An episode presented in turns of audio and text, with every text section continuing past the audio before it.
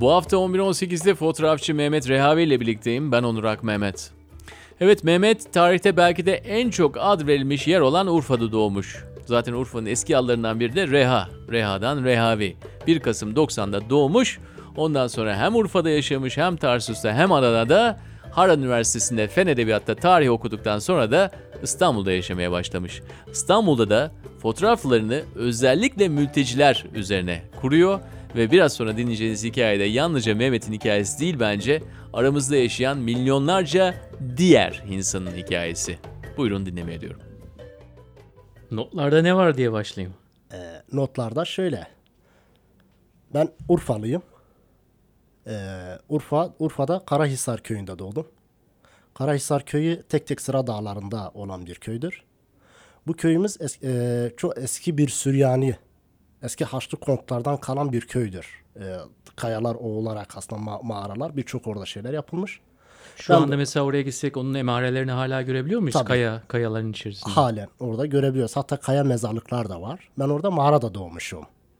Ee, bizimkiler daha önce işte mağarada, ondan sonra yavaş yavaş işte taş devrini aslında bir e, tarihin zaman tünelinden geçiş gibi bir şey yaşamışız. Bu on dokuz yani yirminci yirmi birinci yüzyılda yaşadığımız şeyler bizim aileyle. Ee, daha sonra işte bizimkiler taş ev yapıp taş eve geçmişiz. Ondan sonra işte e, hayvancılık, işte avcı ve toplayıcılık dediğimiz, sonra hayvancılık yapmaya başlamışlar. En e, şeydeki e, Harran Ovası'na su gelince, GAP e, Harran Ovası'na, daha sonra bizimkiler de Harran Ovası'na gelmişler. Tarım Har- olayına girmişler. Tarım olayına girmişler. Biz de Harran'da bir arı kovanı gibi bir evde yaşıyorduk. On kardeş. Kaç yaşında mesela Harran'a taşındınız? Biz Harran'a taşındığımızda beş yaşındaydım. Sen beş, öncesini hatırlıyorsun o zaman. Ee, ben altı yaşında tam hatırlamaya, beş yaşındaki yaşadığım şeyler. Ondan sonra işte ilk başta babam dayılar, e, dayıların köyüne geliyor. E, dayıların köyüne geldiğinde işte o zaman bizim maddi durum iyi gitmiyor. Babam farklı farklı durumlar yaşamaya başlayınca dedemin köyüne geliyor artık. E, iki odalı biriketleri iki yüz elli ya birkaç biriketten toplanmış. Bize iki, iki odalı bir ev yapmışlar amcalarım. Akşamları da tahta yatıyorduk. Çok acayipti. Bir de hep yalın ayaklıydım. Ee, çok şey yoktu yani. Ç- çer, çöp çok olmadığı için hep toprağa basarak ayakkabıya çok ihtiyaç duymuyorduk. Ee, benim çocukluğum aslında öyle Harran'da geçti. Sonra işte e, Harran'da çal- e, yaşarken bizim daha çok biz tarımsal mevsimlik işçisiydik. E, pamuk toplama, E, pamuk seyreklemesini yapma, e, daha sonra işte e, kimyon hasadı yapmak, kimyon hasadını yapıyorduk. Peki çocuklara ne tür görevler düşüyordu? E, biz daha çok çobanlık yapardık. E, keçileri otlatırdım. Ben özellikle hep keçileri otlatırken hep bir fotoğraf makinesi hayaliyle uyanırdım her Peki sabah. Peki nasıl öyle bir hayal oluşuyor? Yani sen daha önce fotoğraf makinesini, hayalini oluşturmak için televizyondan mı beslenmişsin, etrafta görmüş müsün? Bizde televizyon yoktu. Dedemin evinde televizyon vardı. Hatta şey bir televizyonda, çok eski bir televizyondu. Biz kışın, kışın o uzun gecelerinde dedemin yanına giderdik. Akşamüstü böyle güneş batmadan e, Oğuz Haksever çıkardı.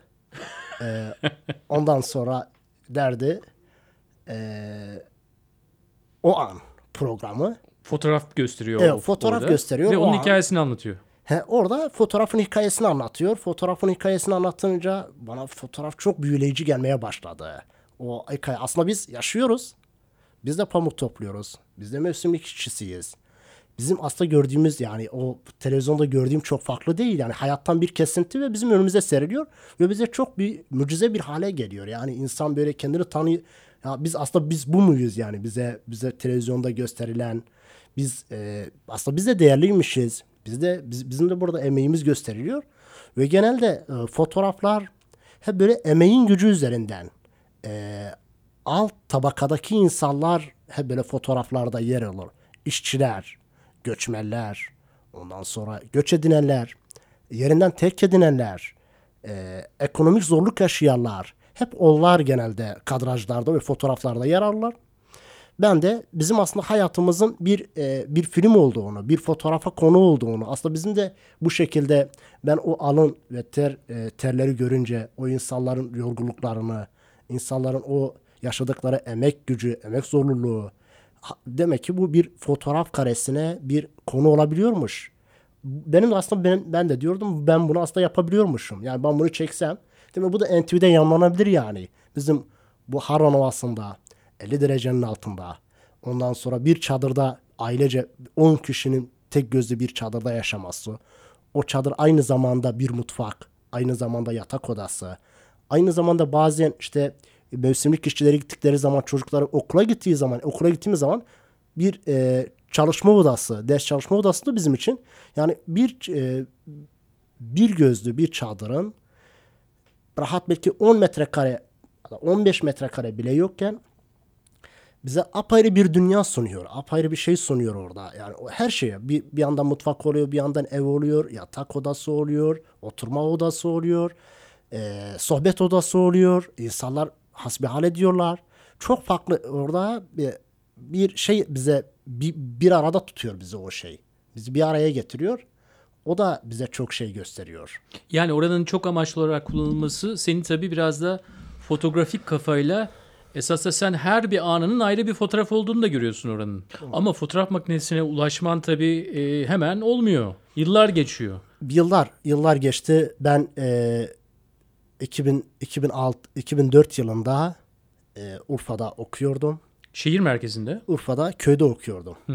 E, Harran Ovası'nda ilk defa e, ilk defa orada bir ortaokul açıldı, açıldı Harran Ovası'nda. O da açılmasının sebebi Süleyman Demirel e, ve ta, Tansu Çiller Urfa'ya gelmişlerdi. Orada bir kız vardı. Kızın ismi de Hülya Demir. Kız orada mektup yazıyor. Ben köyümde okul istiyorum. Yıl kaç tekrar? Ee, yıl iki bin ikide. Hı. iki bin ikide.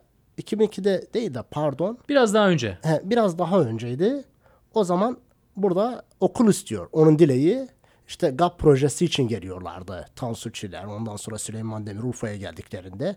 Bu kızla bir mektup yazıyor. Mektubu da Tansu, Tansu Çiller'in eline veriyor. Diyor ki ben okul, ben köyümde okul ok, okul olmasını istiyorum. Burada ortaokul yok. Ve çocuklar şehir merkezine gidemiyor. Şehir merkezi otuz kilometre bize buradan uzaklıkta. Ee, öncesinden e, burada işte sonra Tansu Çiller ve o, o dönemde bizim bizim köye yakın beş kilometre uzaklıkta bir, orada bir ortaokulu yapıldı. Ortaokulu yaptılar. Ben doksan dokuzda ilk orada başladım okula. Ortaokula. E, ortaokula başladığımda bizim köyde okul vardı, öğretmen yoktu. İlkokuldayken öğretmen gelmiyordu bir türlü. E, babam beni Yatılı'ya götürdü. Yatılı Merkez Okulu'na götürdü. Abimle, abilerim orada okuyorlardı. Beni almadılar okula. Almamaların sebebi işte küçüktür. Bu sene almayalım, gelecek sene alalım. Ben on yaşında ilkokula başladım. doksan dokuzda başladım da on yaşındaydım. Annemi kaybettim. Annem doksan, doksan yedide rahmetli oldu. Annem rahmetli olduğunda otuz beş otuz altı yaşındaydı. Ben oradan e, her sabah bazen okul servisi gelmiyordu. İlk taşımalı sisteme geçilmiş. E, daha oryantasyon sağlanmamıştı o, o dönemlerde. Ben her sabah beş kilometre gidip geliyordum okula. Peki nasıl bir çocuksun o zaman? Yani yeni annesini kaybetmiş birisinden bahsediyoruz. Hı hı. Okula gidiyor. Bu geçmişten geldikten sonra da e, adaptasyonun nasıl gerçekleşiyor? Yani e, mutlu bir çocuk musun? Ee, şöyle benim benim nenem çok hayat dolu bir kadındı. Ee, biz aslında annem rahmetli olduktan sonra babaannem bizim evimize geldi. Hemen bize geldi. Bize bakmaya geldi. İki de büyük ablam vardı. Büyük ablalarım. Biz aynı zamanda e, abla da anne yarısı gibi zaten. O da anne yarısı gibiydi. Bizi hiç bırakmıyorlardı. Ondan sonra e, kişisel ihtiyaçlarımız o, yani ben hatırlıyorum ablam mesela bir gün benim canımın çok sıkın olduğunu gördü. Ya kardeşim ne oldu? Belli abim işte ben dedim ki ya sizin dedi en sevdiğiniz yemek nedir? Yani benim size yapmak istediğim yemek nedir? Ya ona göre bir abla işte anne yerine a- annelik modeli, rol model onu o şefkati, o şeyi hisse- hissettirmek için e, o anne eksikliğini hissettirmemek adına elinden geleni yapıyordu.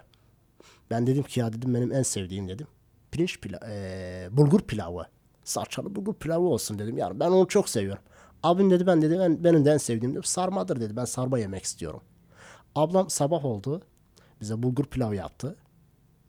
Akşam olduğunda da bize de sarma yapmıştı. Ben hiç unutamıyorum mesela o ablamın bize iki tercih sunması. Ya, yani sonsuz bir şey oldu benim için. Farklı yani dünyadan ne istersin de. Be, beyaz atlı prenses gibi. Ya biz sanki ben hemen senin isteğini karşılayacağım. Sen bana yeter ki söyle. O şekilde oldu. Nenem e, nenem hayat dolu ve güçlü bir kadındı. Çünkü mağaradaki yaşam koşulları, o hayvancılıkla, hatta e, iki yüz üç yüz ineği bırakıp onun dört yüz beş yüz koyun vardı. Bunların sabah erken e, üçte dörtte kalkıp bu koyunların sağılması, tekrardan ovaya meraya bırakılması, akşam gel bunları tekrardan karşılaması uzun bir hayat zorluğundan gelmişti. Bir de dedem iki evliydi. Üzerine kuma e, çocuklar, torunlar vardı. Bir yandan geçim maişeti. Bunu hep şey yapmak.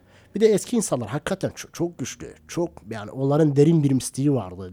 Yani derinlikleri, irfani yönleri, hikmet yönleri, e, olaya daha e, anlayışlı, kavrayışlı bir şekilde olayı ele almaları. E, ya o Mezopotamya'nın insanı hakikaten çok derin. E, yani o şekilde ondan sonra çok zorlu bir çocukluk dönemi geçirdim. Yani bir yandan e, zaman oluyordu işte tarlada, okuldan geliyordum tarlaya gidiyordum. Tarlada işte pamukta çalışıyordum. Pamuk hemen işte ablalarıma yardımcı olayım. Aileme işte bir geçim geçimlerinde yardımcı olayım gibisinden. Peki hemen. Bu süreçte fotoğraf makinesi ve onun hayali hala sende canlı tutulabiliyor mu? Ben de çok canlı tutuluyordu. Okuldan geldiğim gibi e, hemen tarlaya gidiyordum. Tarladaki insanların fotoğraflarını çekmek. Hala kafaca fotoğrafları çekiyorsun hala, yani sen. Elinde alet tabii, yok ama. Tabii tabii. Halen böyle zihinde kodluyorum yani halen zihinde çekiyorum yani kadraj kadraj alıyorum. O köyden sabah özellikle köye şey sabah okula gidiyordum. Okula giderken ta, pamuk tarla, tarlalarından geçiyordum. İnsanlar işte sabah kalkmışlar tarlada çalışıyorlar ve ben e, o emeğin gücünü o insanların o arada yaşam koşullarını görerek aslında ben de okuyayım. Ben de bir fotoğrafçı olayım. Ben de iletişim fakültesini okuyayım. Bir yere geleyim. Bu insanların yaşamış olduklarını ben de belgesele çekeyim. Bu insanların yani yaşamış olduğu ben de bu coğrafyadan geldim. Benim de bu coğraf bu coğrafyanın da benim benim üzerinde bir borcu var. Ben bunu ödemem lazım. Çünkü ben ok, yani birçok insan okul okuyamadı. Bir yere gel, yani şey yapamadılar. En azından ben okuyayım. Belki ben buna bu alete, bu makinaya ulaşayım. En azından ben bu insanları çekeyim. Buradan bir belgesel, bir hayat çıkarayım. Bu bu anıları kadraja alayım, kaydedeyim. Tarihe not düşeyim ben bunları. Ee, abim Tarsus'ta okuyordu. Mersin Tarsus'ta. Abim bir gün köye geldi. Benim e, orada beni görünce tarlada ya ben dedi burada Urfa'da çok eğitim yok dedi. Sen burada kalırsan dedi heba olursun dedi. Ben dedi seni dedim Tarsus'a götüreceğim dedi. O yaz benim için adeta bir şey oldu. Yani coşku seli gibi bende akmaya başladı. Ben buradan Tarsus'a gideceğim. Ya ne güzel ben Urfa'dan çıkacağım. Ben tarladan kurtulacağım. Ben buradan gideceğim. Ee, ama giderken bende bir hüzün var. Yani bir şey basıyor ağırlık olarak. Ben bunları fotoğraflamadan, bunların fotoğrafı çekilmeden ben nasıl gideceğim buralardan? Ee, nasıl yapacağım? İşte bilmediğim bir şehir, bilmediğim bir şey. Oraya nasıl gideceğim? Evde hep böyle Arapça konuşmuşuz. Okuldan çıkmışız. Sadece öğretmenlerimiz Türkçe konuşuyorlar. Ee, ilgi de çok yoktu okulda. İlgi çok azdı. İlgi de çok görmüyorduk. Ama hiç unutmam. Yani Urfa'da okulda bana en çok ilgi gösteren Müzeyyen öğretmenim vardı. Mesela ben Müzeyyen öğretmenime annemi anlatırdım. Ağlayarak anlatırdım annemi. Üvey annemi anlatırdım. Onun işte bazen işte davranışlar oluyor. Türkçe mi anlatıyordun? İşte çat pat Türkçe. Türkçe. Ha, Kürt. Hoca beni dinliyordu. Ya sen o... anneni anlatıyorsun. e, rahmetli anneni ve aynı zamanda üvey anneni anlatıyorsun. Evet. Üvey annenin de bazı tabii hani seni üzen davranışlarını da anlatıyorsun mesela. Onun değil mi? Üzen davranışları, hayatta olan annemin eksikliğini anlatıyordum. O, bir de ablam evlendi. Ablam da evlendi. Ablam gitti. Ablam hayatımızdan gidince büyük bir boşluk hissettim ben evde.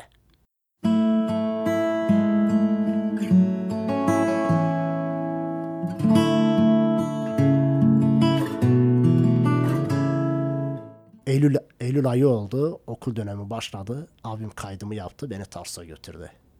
Urfa'dan otogardan bindik.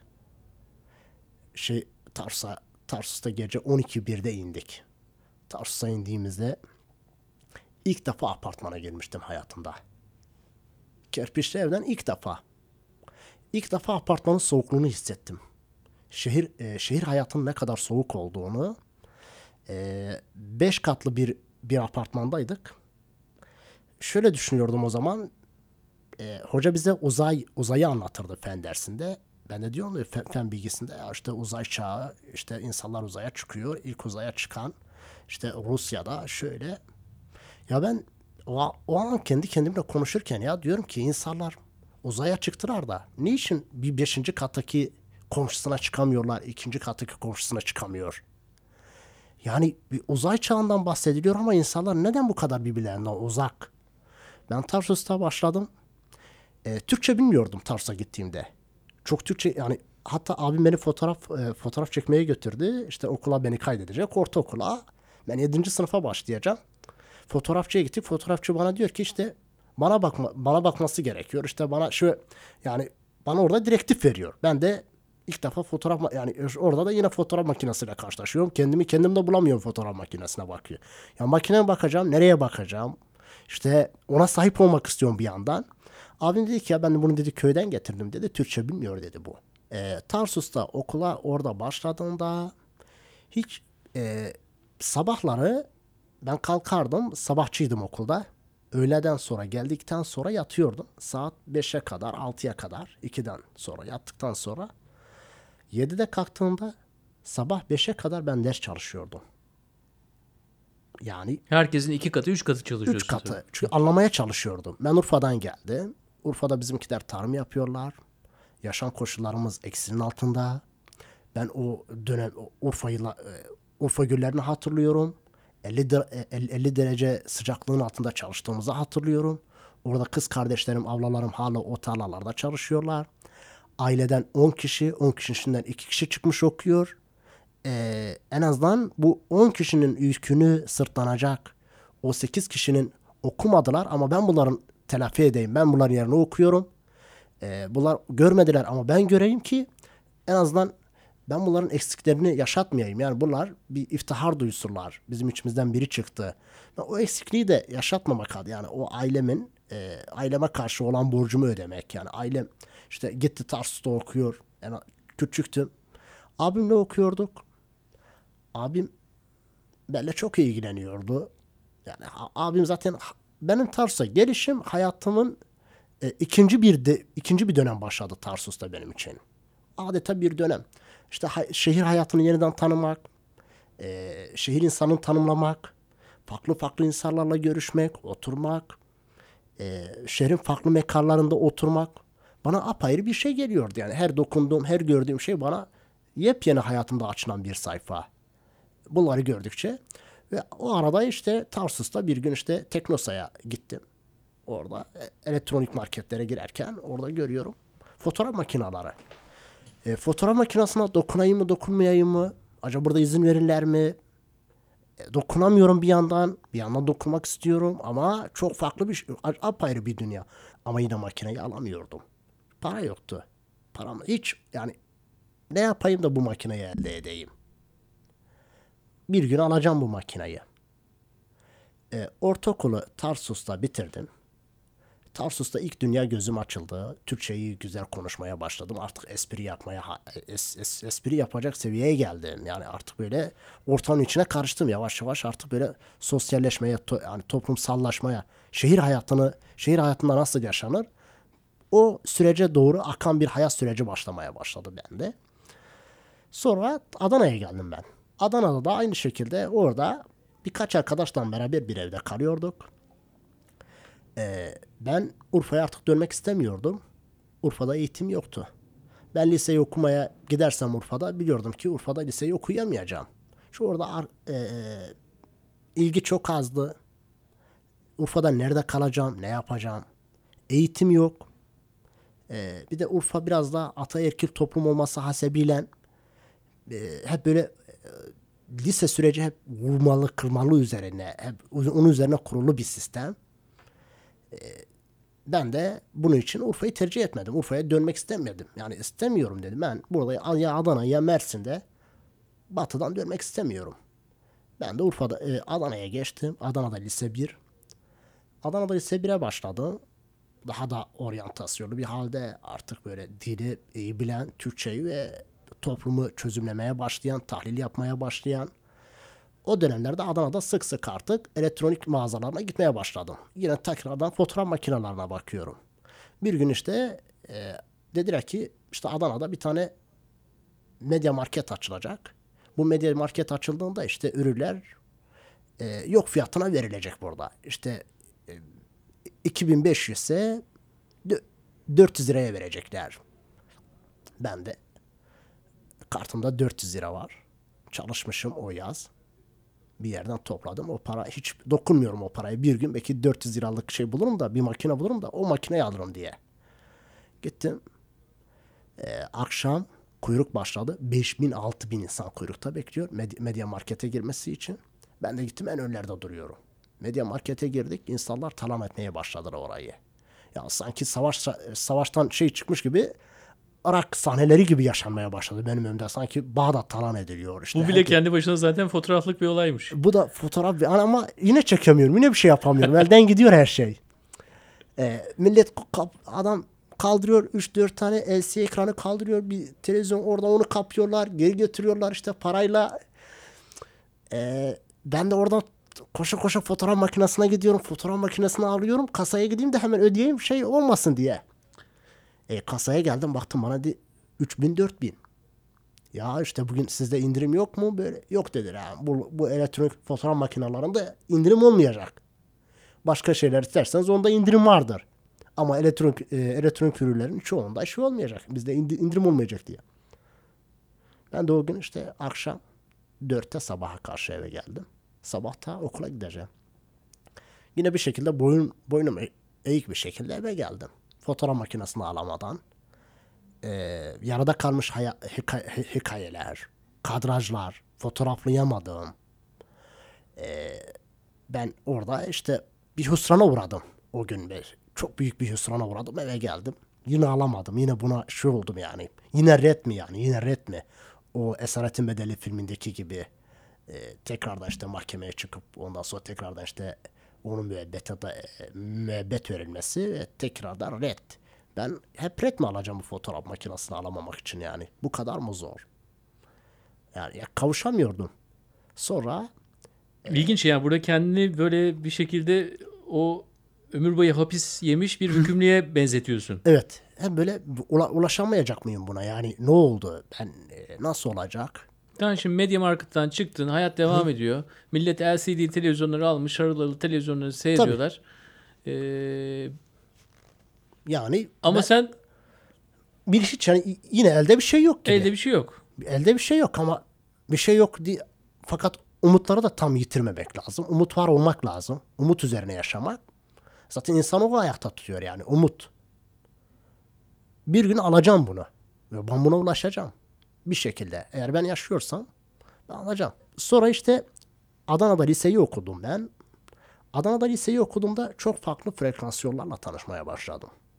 E, düşünce ekolleriyle tanışmaya, farklı ideolojilerle tanışmaya başladım. E, mesela Türkiye Komünist Partisi ile tanıştım o dönemlerde. İşte çarşıda şey yapıyorlar, e, bildiri dağıtıyorlar. Ben de bildiriye takıldım. Ne yapıyorsunuz? Bir gün ben sizi ziyaret edeyim, ben sizin yanınıza geleyim. Çıktım Türkiye Komünist Partisi'ne gittim. Bende bitmeyen bir meraktı. Nasıl bir tayfa peki onlarla ilk tanıştığın zaman? İlk ben tanıştığımda işte emek, hak, insan hakları, e, emeğin gücünden bahsetme, işçi, işçi sınıfı. Aa, hoppala ki, hoşuna gidiyor tabii. Ya, çok hoşuma gidiyor yani demek ki bizim bizi savunan, insan haklarından, işçi haklarından bahseden, emekçinin emekçinin sömürüldüğünden, işin İşçinin emeği var olduğunu, bunun için mücadele eden insanlar varmış demek ki. Ee, benim çok hoşuma gitmişti yani ilk, böyle ilk defa böyle tanışırken. Sonrasında işte birkaç dönem gittim geldim yani Türkiye Komünist Partisi'ne. Ee, benim çok böyle artık ben bu düşüncede çok durmayayım, bunun üzerine çok gitmeyeyim gibisinden birkaç defa gittim. Artık ben de okuma yapacaksam kişisel okullarım ben okumalarımı yani bir İçinde bulunmadan da bu işler yapılır yani. Ben bunun o şekilde tanıdım bu fikri. Bu fikri en azından bu fikirle ben tanıştım. Öyle hepimiz bir fikir de varmış. Zaten yani bazen tanıyoruz, bir belli bir müddet o fikri öğreniyoruz. Ondan sonra başkasına geçiyoruz. Ondan sonra hepsini harmanlayıp zaten Eyvallah. zamanla bitmeyen bir süreç bu. Bitmeyen. Ama, Ama hala fotoğraf makinesine ulaşamadık değil mi? Hala ulaşamadım yani. Fotoğraf makinesine hala ulaşamıyorum. Ee, sonradan Urfa'ya döndüm. Ben Urfa'da, benim kardeşim S S B hastasıydı. S S P denilen. Ee, benim kardeşim bin doksan yedi doğumluydu. Annem rahmetli olunca kardeşim yedi aylıktı. Bizim en küçüğümüzdü Hüseyin. Güneydoğu'da bir aşı vuruldu. Bayat kızamık aşısı. Bayat kızamık aşısından üç bin dört bin çocuk vefat etti. Bu aşıdan biri de e, aşı benim kardeşime denk geldi ve kardeşim dokuz yıl yatalak yattı. E, ben o zaman üniversite sınavına girdim. Üniversite sınavında Mimar Sinan sanat tarihi geliyordu bana. E, Kayseri R G S İletişim Fakültesi, İstanbul İletişim gelmiyordu. Ankara İletişim, İzmir İletişim gelmiyordu ama Kayseri, e, Adana İletişim geliyordu bana, birkaç iletişim. Fakat e, ben bir yandan da dedim o zaman iletişim gelmiyorsa ben gider Mimar Sinan'da sanat tarihi okurum. İstanbul'da da imkanlar daha çok. E, medyanın, e, medyanın merkezi, iletişimin mutfağıdır İstanbul. İstanbul'a gitmem lazım. E, bir yandan tercih yaparken, o İstanbul'u tercih ederken, tercihlere koyarken bir yandan da kardeşimin hayatını ve kardeşimin yanına gitmek ki Urfa'ya iki tercihte ben artık iki tercih arasında kaldım. Nasıl yapacağım? Günlerce içinden çıkamadığım durum oldu. Ee, bir yandan kardeşim yatalak. Ee, benim bir abim Malatya'da, bir abim Mersin, e, Mersin Silifke'de, bir kardeşim de Ordu'da. E, babam da çok hastaneye götürüp getiremiyor, yoruluyor. Haliyle benim Urfa'ya dönüp Urfa Harran Üniversitesi'ni tercih ettim. Harran Tarih bölümüne gittim. Ben kardeşim için Urfa'ya gittim. Ya daha batıda buradan kalırdım, buradan devam ederdim. Daha farklı sayfalar açılırdı hayatta.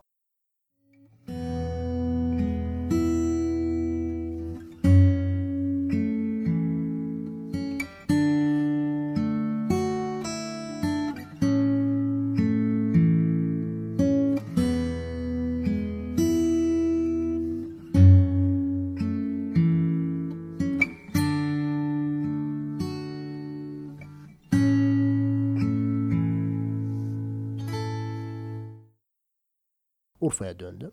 Kardeşim yatalaktı. Kardeşimi hastaneye götürüp getirmekte sağlık e, kontrollerini yap, yapmaya çalışıyordu. Arada işte yine fotoğraf makinesi vardı. Bu sefer Urfa'ya döndüğümde ben aradan ortaokulu Tarsus'ta okumuşum. Liseyi Adana'da okumuşum. Ve ilk defa şehir, Urfa şehir merkezine geliyorum. Ben şehir merkezi, Urfa şehir merkeziyle tanışmadan direkt Tarsus'a çıktım. Sen daha Balıklı Gölü görmemişsin yani. Yani Balıklı Gölü çok görmedim yani. Bir birkaç defa, bir iki defa görmüştüm. Bir iki defa ben daha görmüşüm. Daha önce görmemiştim. Urfa'nın dar sokaklarını bile bilmiyordum. Urfa benim için sanki dünyanın en büyük şehri ve Urfa'da kaybolacakmış gibi. O Urfa'nın dar sokakları labirent gibi. Sanki Mısır piramitlerine girip bir daha dönmemek üzere. Bir daha kendimi bulamayacakmışım gibi. Urfa'da işte babam anlatırdı. Ya işte dar sokaklara girdiğiniz zaman Urfa'nın eski sokakları, İşte Urfa'yı kaybediyorsunuz. Çarşı merkezine çıkamıyorsunuz bir şekilde. Bütün sokaklar birbirine benzer. Bütün evler birbirine benzer. İşte kayboluyorsunuz.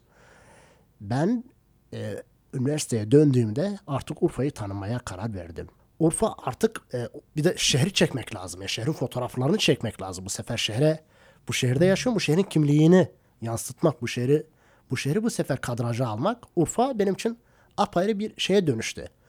Evet. Apayrı bir hikaye başladı orada. Ben tekrardan yine aynı şekilde gidiyordum şeye, e, elektronik marketlere gidiyordum. Yine fotoğraf makinesine bakıyordum. Bu sefer Facebook hesabından birçok kişiye ulaşıyordum. Fotoğrafçılara. Bir sürü fotoğrafçı ekledim. iki yüz elli üç yüz fotoğrafçı. Elinde fotoğraf makinesi olan kişiyi ekliyordum fotoğraf, şeye, Facebook'tan arkadaş olarak. İstek gönderiyorum. Hemen ardından bir mesaj yazıyorum. Ben bir fotoğraf makinesi, bana bir fotoğraf makinesi işte şu anda benim cebimde bulunan altı yüz lira var. Bunun üzerinden bir fotoğraf makinesi alabilir miyiz? İkinci el. Bunun peşine düştüm. Bana işte söylenen benim elimde bir makine var diyorlar. İşte bunu sana satalım. Yok işte istediğin fiyatta makine yoktur gibisinden. Bu da ya çok değil. iki bin dokuz, iki bin on, iki bin on bir yılında. Ama fotoğraf makinesi hayali hala başlıyordu ve devam ediyordu. Ee, Urfa'da da işte tarih okurken Bir gün işte bir hocamla bir şey yaptım. E, hocamla konuştuk. Ben de ben bir fotoğraf makinesi aşkı var. Ben bunu nasıl yapacağım? Hoca beni dinledikten sonra tamam dedi, ben bunu hallederiz. Ama ben bir yandan çay ocağında çalışıyordum. Üç yaz üst üste çalıştığım parayla bir fotoğraf makinesi almaya bu sefer tam karar verdim. Artık benim cebimde bin iki yüz var. Ve ben bununla ikinciye çok rahat bir makine alırım. Gittim hocama anlattım. Hocam hocam dedi ki, Abdülhaluk Hoca e, e, coğrafya coğrafya bölümünde öğretim görevlisi. Ben de ben dedi İngiltere'de okurken dedi ben orada D doksan dedi Nikon aldım dedi. Şimdi e, D beş bin yüz o bende evdedir, ben onu kullanmıyorum. Ben yeni bir makine aldım. Ama benim o makineyle dedi bir duygusal bağım olduğu için dedi yenime de satamadım dedi.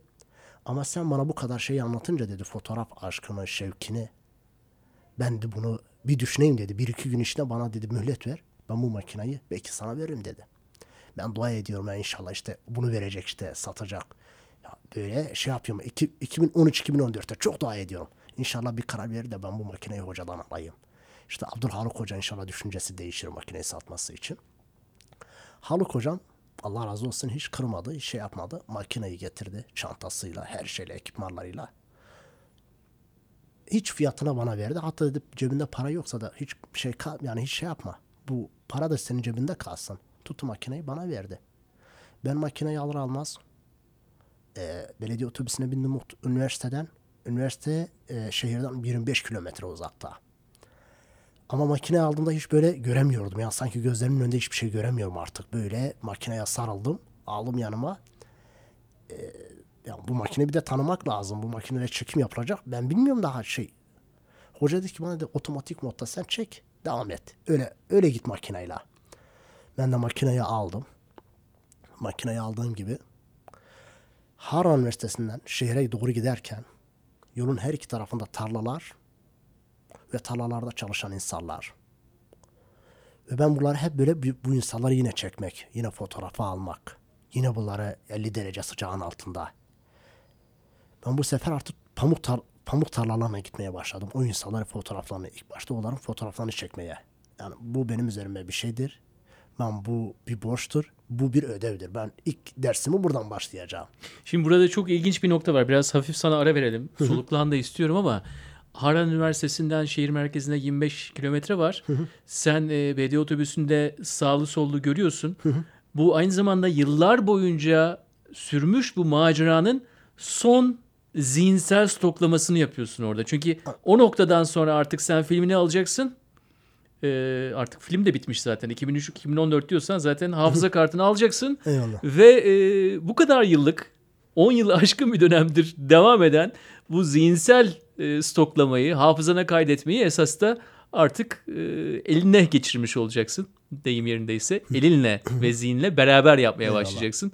Bir dönemin de kapanışı bu. Ya artık bir dönemin kapanışı, artık bir dönemin e, sergilenmeye başlaması ve gösterilmeye başlası. Ha, bir ikinci dönem başlıyor. Dediğiniz gibi artık heybede birçok şey birikmiş.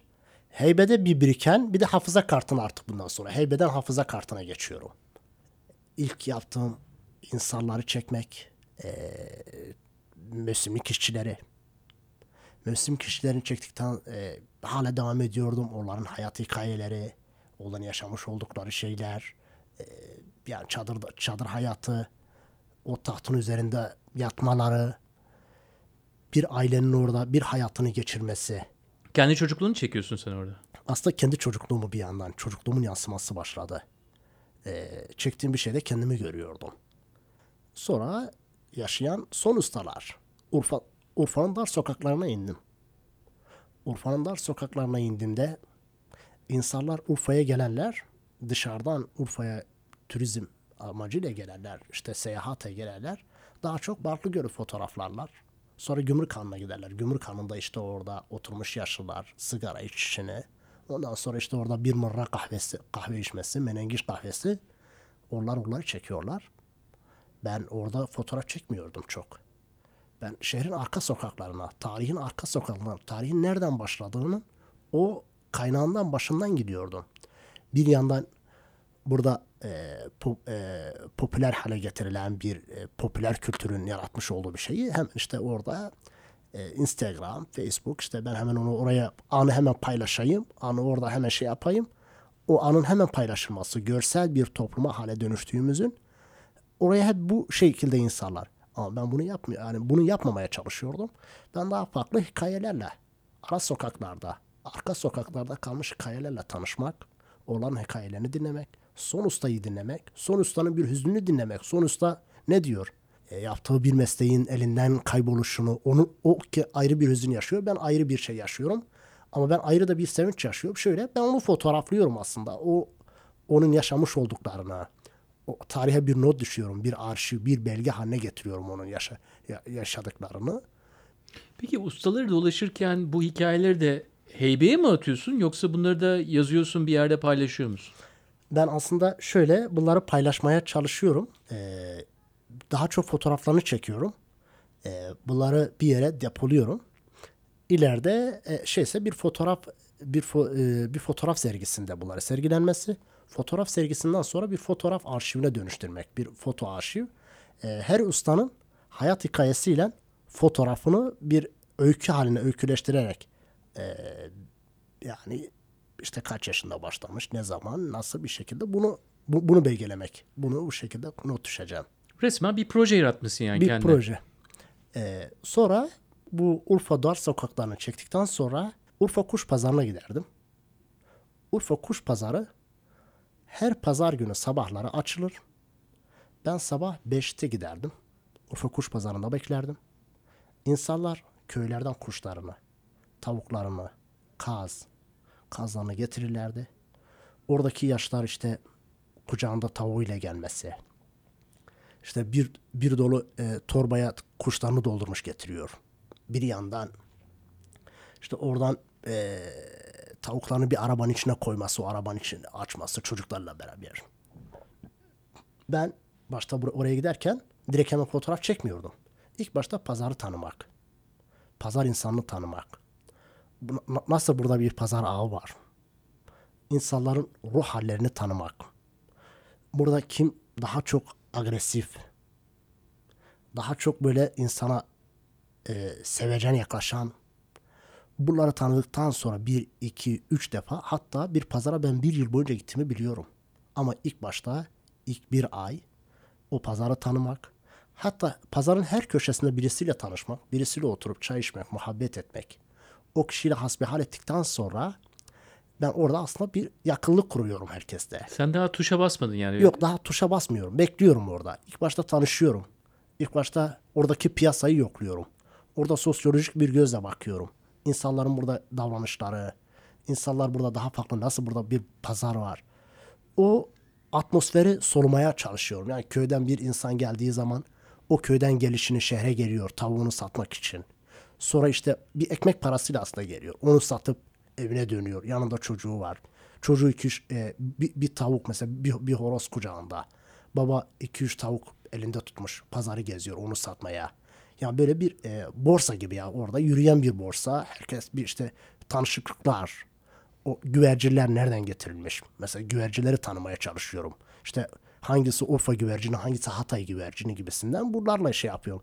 Bir, işte kuş e, kuşçular arasındaki farklar. Mesela tavuk satan, e, muhabbet kuşları satan. Bunlar kendi aralarında bölümlere ayrılıyorlar yani. İşte bir, pazarın bir tarafında işte tavuklar, bir tarafında işte kuşlar. Onların böyle seslerini dinlemek, o e, bir pazara getirip bir pazarda satılmak, o kuşun kendi özgürlüğünden alıkonulması, bir torbanın içine konulması. Mesela e, Ahmet Arif'in çok güzel bir şey var, bir dizesi var. Diyor ki, Hakim Bey bir de kuşlar var diyor. Hakim Bey bir de kuşlar var. Her şeyin başı onlar. Onlar özgürlüğü koyuyor insanların kafasına.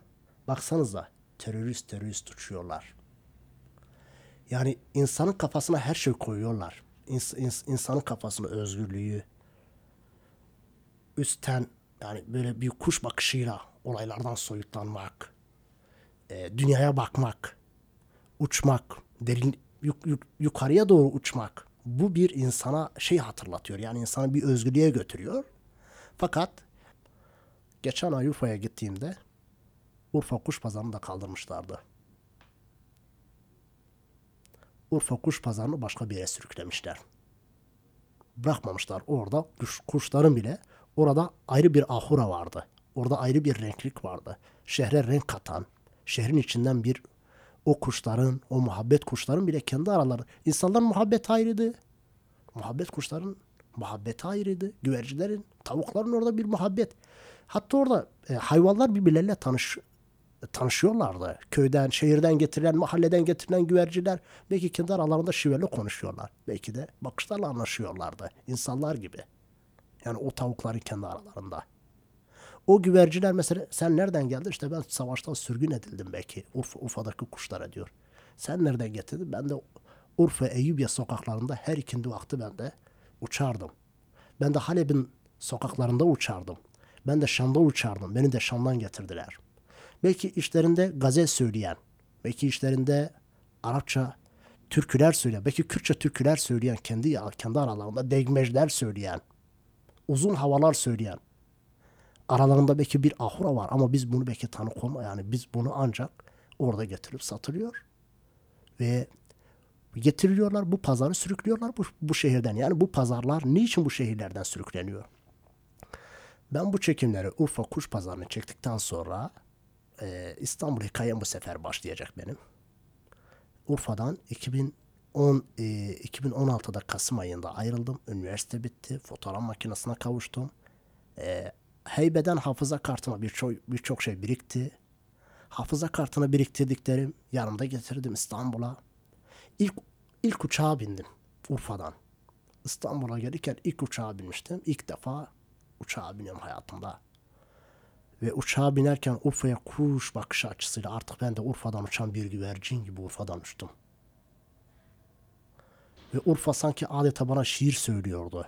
O Urfa'nın Kızılovası, kırmızı, kıpkırmızı Harran Ovası'ndan. Ee, Karacadağ dağlarının üzerinden uçarken uçak. Zamanın artık böyle, Urfa'dan artık bir zaman. Zaman tüneni bırakıyorum. Ardından zaman tünelinden çık- çıkış gibi Urfa'dan çıkış İstanbul'a uçuyorum.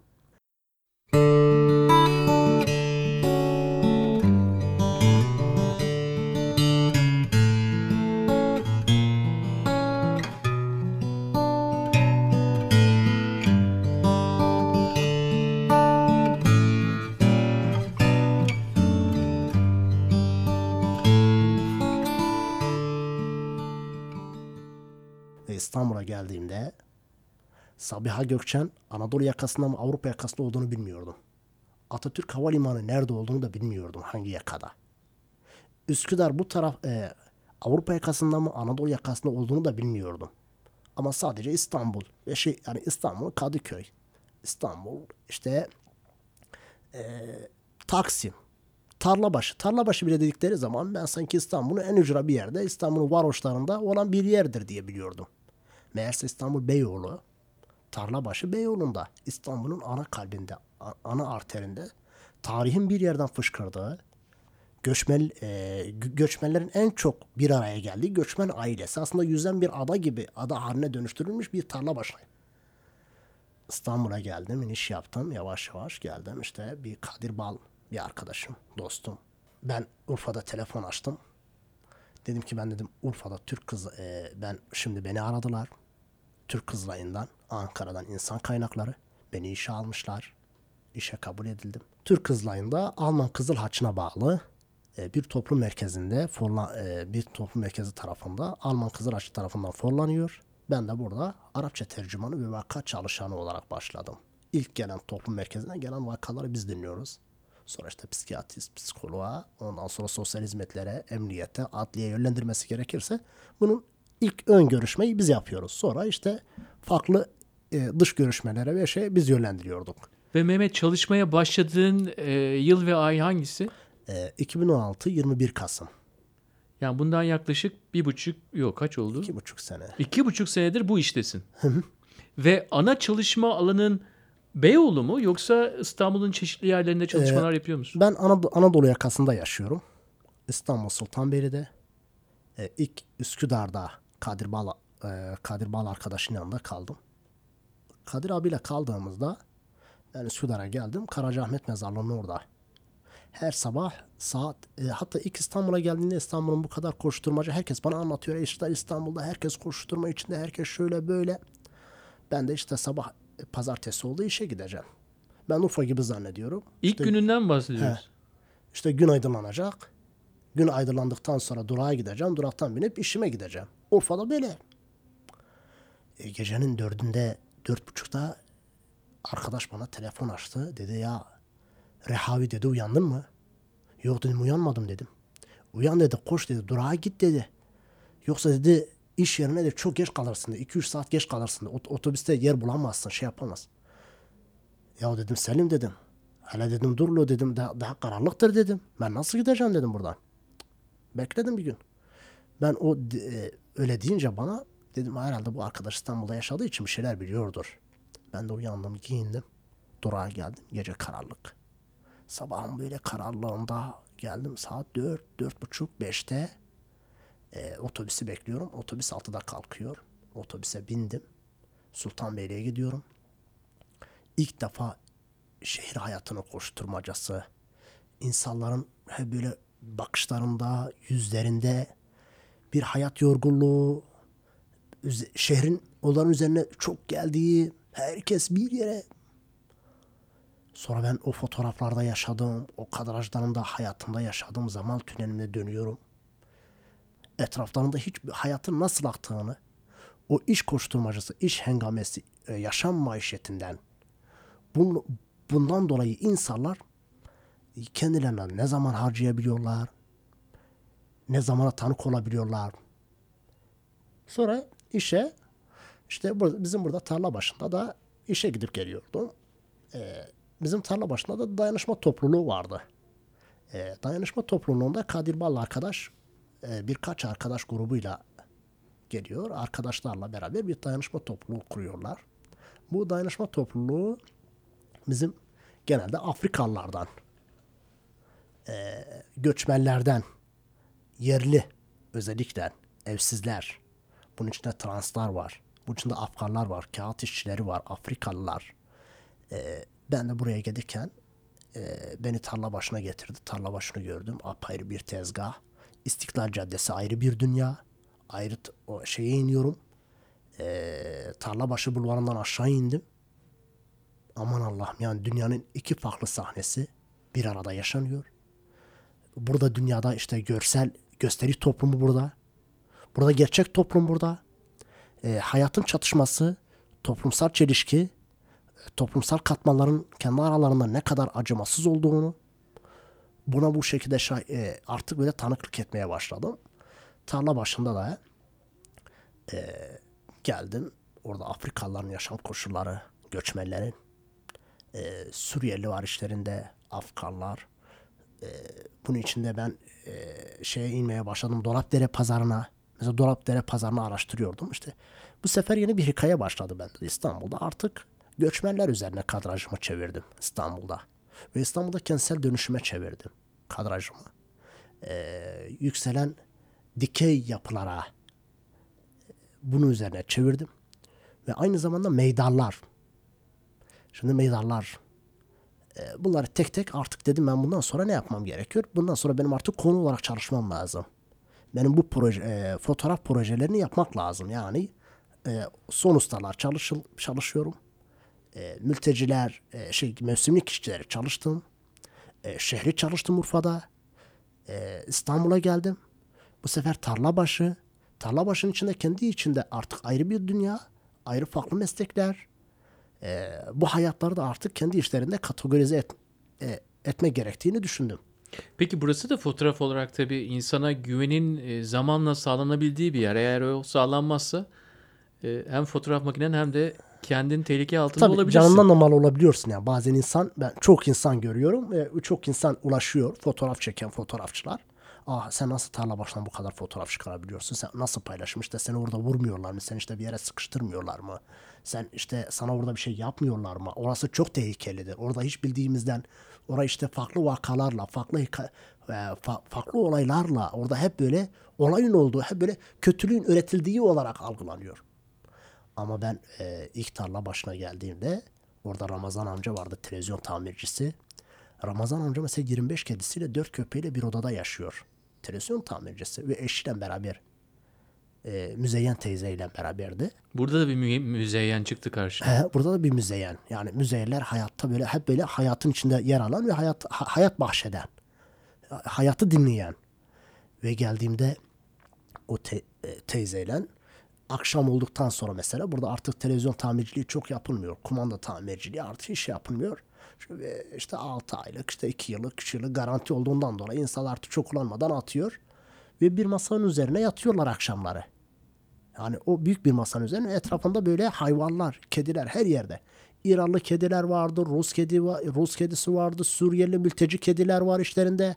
Yani Urfa'da gördüğüm kuş pazarındaki farklı farklı kuşlar, her yerden getirilmiş olan satılan kuşlar, kendi işlerinde muhabbet eden kuşlar, İstanbul Tarlabaşı'na geldiğimde de Ramazan amcanın tek gözlü bir e, Manukyan'dan kalan bir gözlü atölyesinde yirmi beş kedisiyle ve yirmi beş kedisi iş, işlerinde belki e, Sadi'den e, beyitler okuyan, belki işlerinde Tolstoy'dan, Dostoyevski'den belki roman okuyan işlerinde vardı o kedilerden.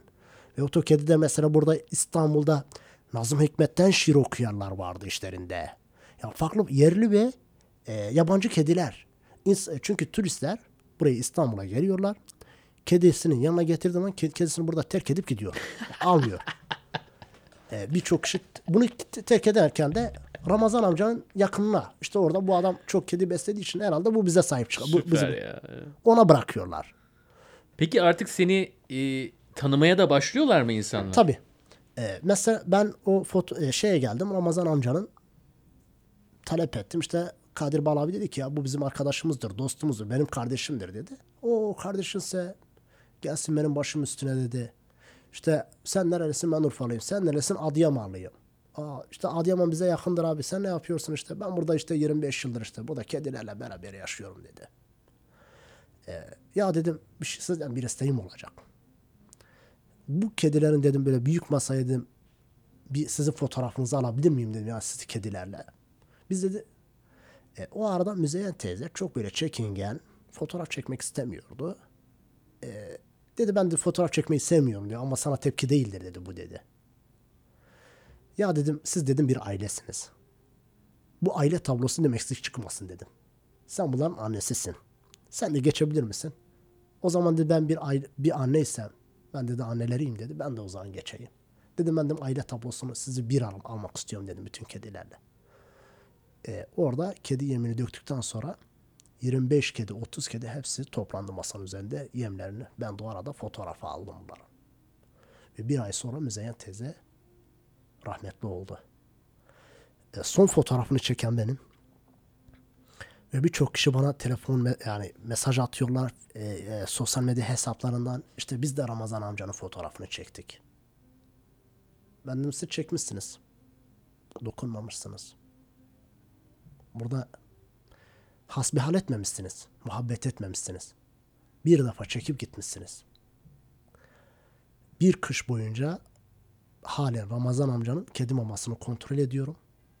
Geçen kış dört yüz kilo mama getir, getirildi. E, desteği geldi, bize mama desteği geldi. Sonra e, dedim ki ben bu sefer Dolapdere'ye inmem lazım. Dolapdere'ye indim. Dolapdere'ye indiğimde ayrı bir dünya. E, mesela Dolapdere'deki insanlar orada tezgah açarlar. Beni gecenin üçünde de görüyorlardı. Sabah oluyordu. Sabah sekizde de beni görüyorlardı pazarda. Sen peki tezgah açtın mı orada? Ben e, tezgahı e, açmadım. Ama e, bu sefer artık elime geçen e, ikinci el eşya hepsini orada tezgah açanlara götürmeye başladım.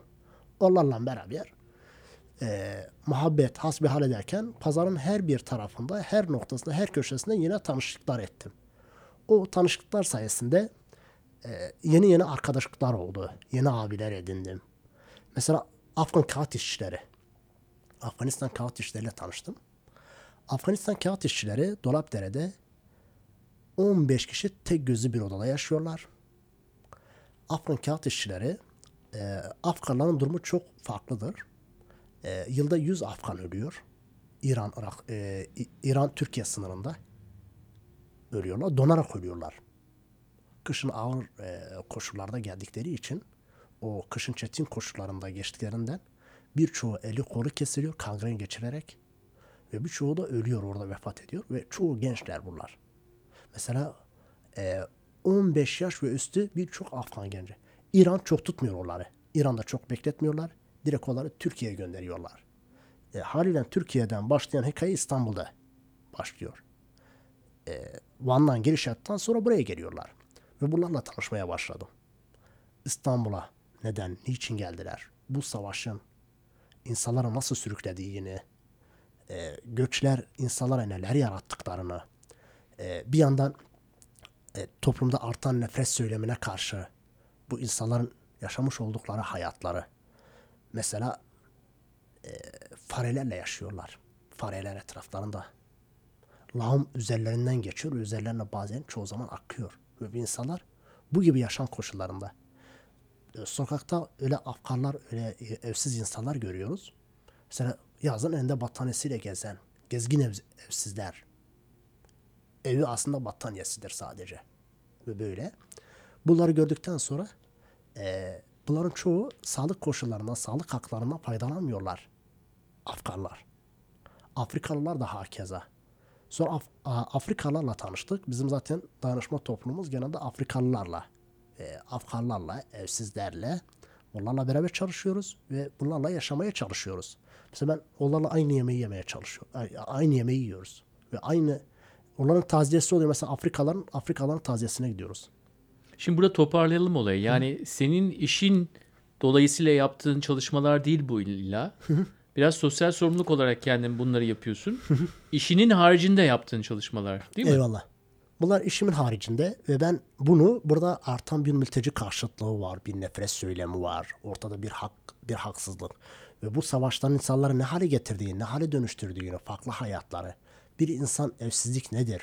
Yursuzluk. Çünkü Ee, bizim inandığımız dayanışmadaki temel mottomuz e, ola e, şeye dikey e, dikey e, dikey yardım değil, yatay dayanışma ağları. Dikey dayanışma olamaz yani.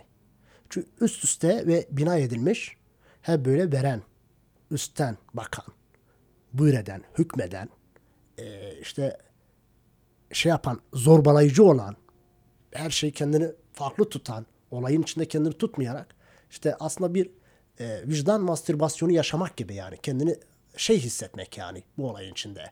E, kendini e, vicdanını rahatlatmak adına sadece. Bir vicdan rahatlığı. İşte ben artık, benim işim bitti ya, ben sadece yardımcı. Yani acıma ona, duygusunun he, bir devamı gibi sanki. Bir devamı Hı. gibi.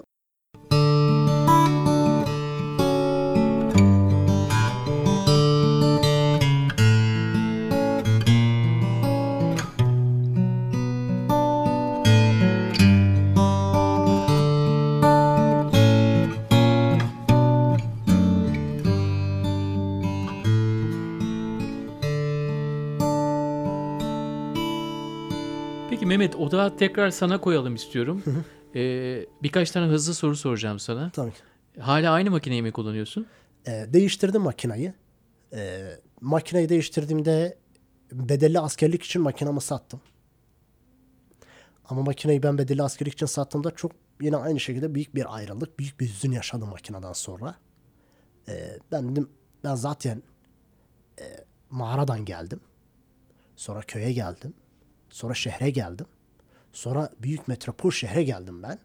Aslında zamanın zaman tünelinden geçe geçe ilk çağı da yaşadım. Orta çağda, yeni çağda, bütün çağları yaşamış gibiyim. Ve ben tekrardan bir fotoğraf makinesine kavuşurum dedim kendime. Şimdi makineyi değiştirdim. Güzel bir makineyle e, kavuştum.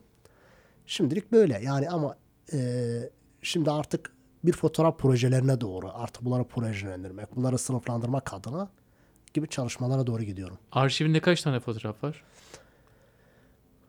Arşivimde e, yani bir telebayta kadar fotoğraf biriktirdim.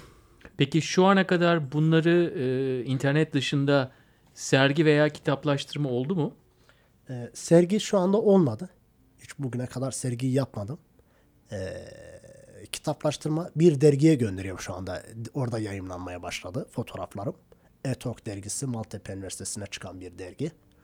Ee, oradan gelen e, gönderdiğim fotoğrafları belli bir miktar, cüzi bir miktar ücret geliyor ve bu ücrette de tarla başında Afrikalılara çok kimisine belki e, çorbada tuzumuz olsun. Biz bu insanlarla beraber yaşıyoruz. Ben bu insanların şovunlaştırılmasına, bu insanların böyle bu şekilde işte agitasyonu, trajedisini bir sergilemeye şey değilim. Hani bu insanların yaşamış oldukları durum, mezorlukları, hayat koşulları benim bu fotoğraf fotoğrafların yanında belki ücret konusu konuşulmayacak kadar konuşulmaması gerekiyor. Ben bu şey, dergiyle konuştuğum zaman o şekilde e, oradan gelen birkaç kuruşu da şeye gönderiyorum. Ya tarla başındaki çocuklara, ondan sonra Ramazan amcanın kedilerine mama olarak kullanılıyor. E, bazen de işte Afrikalı arkadaşlarımız, dostlarımız olduğu zaman yani onlarla pirinç yemek bile şey olsa onu onlarla paylaşmaya çalışıyorum. Yani e, dedik ya başta biz e, dikey dayanışmaya inanmıyoruz. Biz yatay dayanışma ağlarına ve biz içinde hayatımız yaş- yaşadığımız hayatları soluyarak, yaşayarak, nesneleştirmeden, onunla yaşayarak, hatta bir kediyi bile çeke, aslında bir kedi gibi yürümek, o kedi onu anlasın ya, benden bir parça gibi yani, bu beni böyle hissetsin. Onunla yani biz diyoruz ki yani hasbihal, o dediğimiz o insanlarla kaynaşmak, tanışmak, insanla dertleşmek, yarasıyla yara olmak. İnsan, insan bazen insan insanın yurdudur aynı zamanda. Yani insan insanın e, şifasıdır, insan insanın yara bandıdır. Fakat e, bize işte kapitalist, ondan sonra e, modernist dünya bakışı insana bunu hükmettiriyor. İşte hayat tamamen bir mücadele ve senin bu savaş halindesin. Sen elinden geleni koparacaksın, sen bunu yapacaksın. İşte insan insanın kurdudur. Kurdu değildir. Bence insan, insanın kurdu olmaması, insanın şifası olması gerekiyor. Valla Mehmet, ilk çağdan gelmişsin ama aynı zamanda geleceğin adamısın. Herhalde bunları söylediğin zaman bana e, söylediklerin yalnızca bir e, insaniyet namına e, bunları söyleyen ki hakikatle söylediğin zaten bunu dinleyen herkes için aşikar olacaktır ama e, biraz da gelecekten senden bir tad alıyorum. Aramızdaki iletişimin nereye doğru evrileceğine dair küçük bir belirtisin benim için.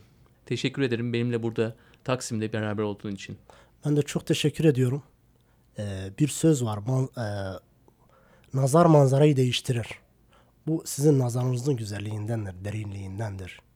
Ee, yani ben de hakikaten burada e, bazı ruhlar evvelden aşinadır birbirine derler. Biz varlık deryasında aslında e, bir Bir damlayız. Bir de ya bir katreyiz biz burada. Onun için yaşayan her canlı kendi içimizde. Biz de diyoruz bütün canlara, bütün dostlara, herkese selam olsun. Bizi dinledikleri için keyifle, muhabbetle, aşkla, esenlikle kalın diyorum.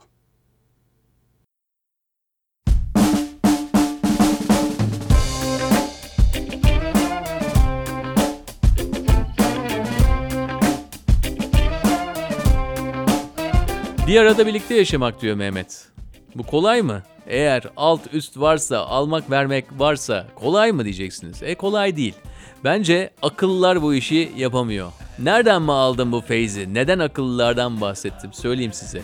Kayıt sonrası Mehmet bana örnek aldığı Urfalı bir sokak bilgininden bahsetti. İsmi Bakır Emmi. Derin Deliler Partisi kurmuş zamanında ve şöyle demiş. Akılların yediği dünyayı kurtarmaya geldik demiş. Eğer bir gün tarla başında Mehmet'i yakalarsanız ona Bakır Emmi'yi sorun ve onun hikayelerini dinleyin. Çünkü şu an problem dediğimiz şeyleri çözmek için akılların müddeti doldu arkadaşlar. Deli olmanın zamanı geldi. Hadi bakalım. Gelecek hafta yeni bir hikayeyle yine burada buluşmak üzere.